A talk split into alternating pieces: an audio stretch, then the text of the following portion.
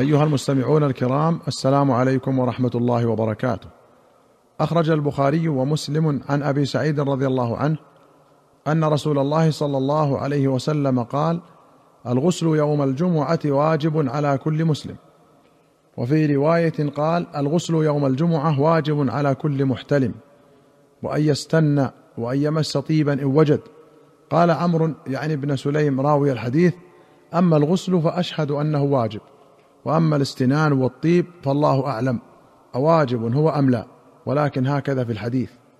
ولمسلم قال غسل يوم الجمعة على كل محتلم وسواك ويمس من الطيب ما قدر عليه ولو من طيب المرأة. قوله يستن ان يدلك أسنانه بالسواك.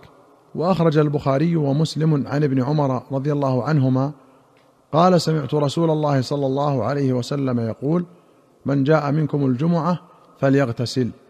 والأمر بالاغتسال للاستحباب المؤكد عند الجمهور. لما سيأتي. وعند مالك واجب وعليه الظاهرية.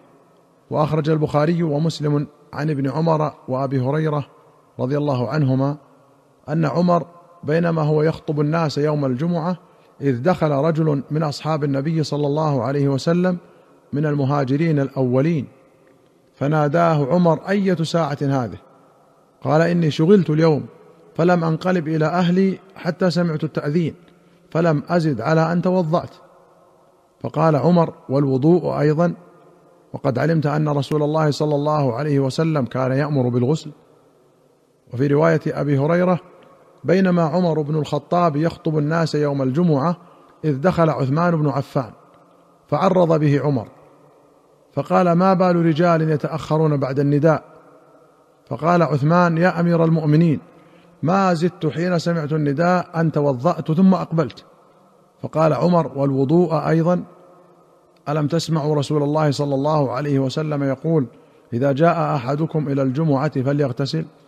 وأخرج البخاري ومسلم عن عائشة رضي الله عنها قالت كان الناس ينتابون الجمعة من منازلهم من العوالي فيأتون في العباء ويصيبهم الغبار والعرق فيخرج منهم الريح. فأتى رسول الله صلى الله عليه وسلم إنسان منهم وهو عندي.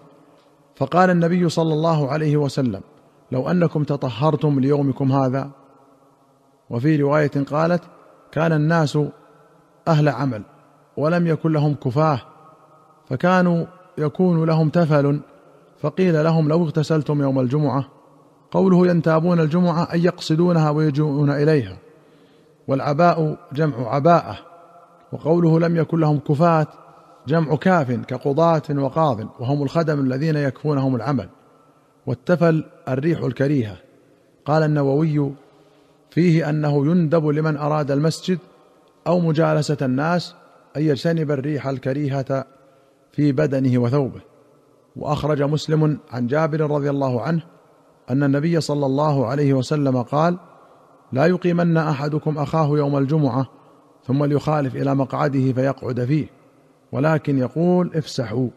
وأخرج البخاري ومسلم عن أبي هريرة رضي الله عنه أن رسول الله صلى الله عليه وسلم قال إذا قلت لصاحبك يوم الجمعة أنصت والإمام يخطب فقد لغوت قوله لغوت أي تكلمت بما لا يعنيك وقيل خبت وخسرت وقيل ملت وعدلت عن الصواب. يقال لغى يلغو ويلغي ويلغى. قال النووي وقوله والإمام يخطب فيه دليل على أن وجوب الإنصات والنهي عن الكلام إنما هو في حال الخطبة. وهذا مذهب الجمهور. وهل النهي للتحريم أو الكراهة قولان للعلماء. وقال عامة العلماء يجب الإنصات للخطبة. وحكي عن بعض السلف أنه لا يجب إلا إذا تلا فيها القرآن. فإن أراد نهي غيره عن الكلام فليشر إليه بالسكوت إشارة. فإن تعذر فهمه فلينهه بكلام مختصر ولا يزيد على أقل ممكن. وأخرج مالك بسند صحيح عن نافع أن ابن عمر رأى رجلين يتحدثان والإمام يخطب يوم الجمعة فحصبهما أن اصمتا. حصبهما أي رجمهما بالحصباء وهي صغار الحصى. وأخرج مسلم عن الحكم بن ميناء أن عبد الله بن عمر وأبا هريرة حدثاه انه ما سمع النبي صلى الله عليه وسلم يقول على منبره لينتهين أقوام عن ودعهم الجمعات أو ليختمن الله على قلوبهم ثم ليكونن من الغافلين. قال القاضي المعنى أن أحد الأمرين كائن لا محالة إما الانتهاء عن ترك الجمعات وإما ختم الله على قلوبهم. وأخرج مسلم عن عبد الله بن مسعود رضي الله عنه أن النبي صلى الله عليه وسلم قال لقوم يتخلفون عن الجمعة لقد هممت أن آمر رجلا يصلي بالناس ثم أحرق على رجال يتخلفون عن الجمعة بيوتهم.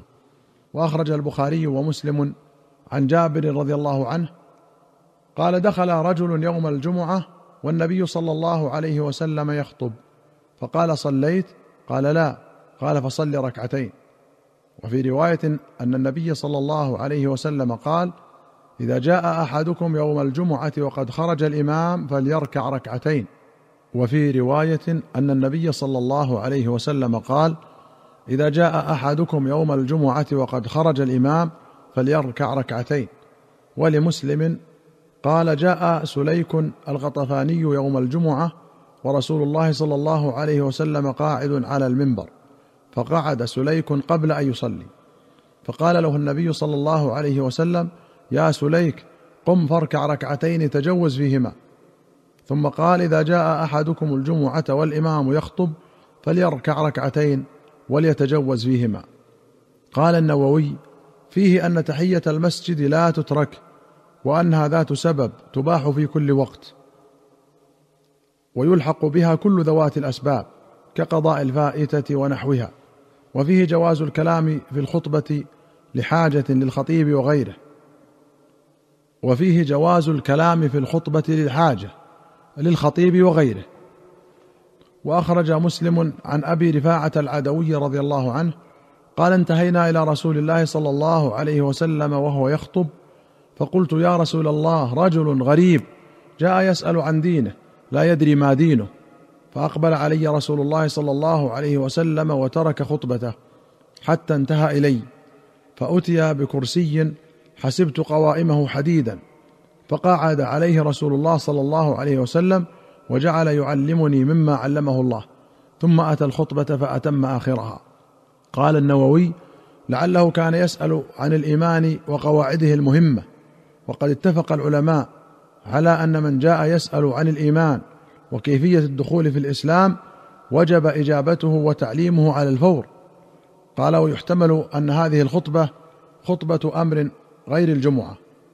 وأخرج ابن أبي شيبة وأحمد وابن ماجة وأبو داود والترمذي والنسائي وابن خزيمة وابن حبان والحاكم والبيهقي في السنن بسند حسن عن بريدة بن الحصيب رضي الله عنه قال كان رسول الله صلى الله عليه وسلم يخطبنا فجاء الحسن والحسين وعليهما قميصان أحمران يمشيان ويعثران فنزل رسول الله صلى الله عليه وسلم من المنبر فحملهما ووضعهما بين يديه ثم قال صدق الله إنما أموالكم وأولادكم فتنة نظرت إلى هذين الصبيين يمشيان ويعثران فلم أصبر حتى قطعت حديثي ورفعتهما.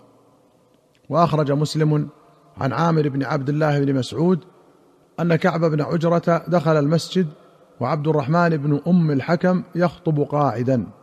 فقال كعب انظروا إلى هذا الخبيث يخطب قاعدا. وقد قال الله تعالى وإذا رأوا تجارة أو لهوا انفضوا إليها وتركوك قائما. أيها المستمعون الكرام إلى هنا نأتي إلى نهاية هذه الحلقة. حتى نلقاكم في حلقة قادمة إن شاء الله. نستودعكم الله. والسلام عليكم ورحمة الله وبركاته.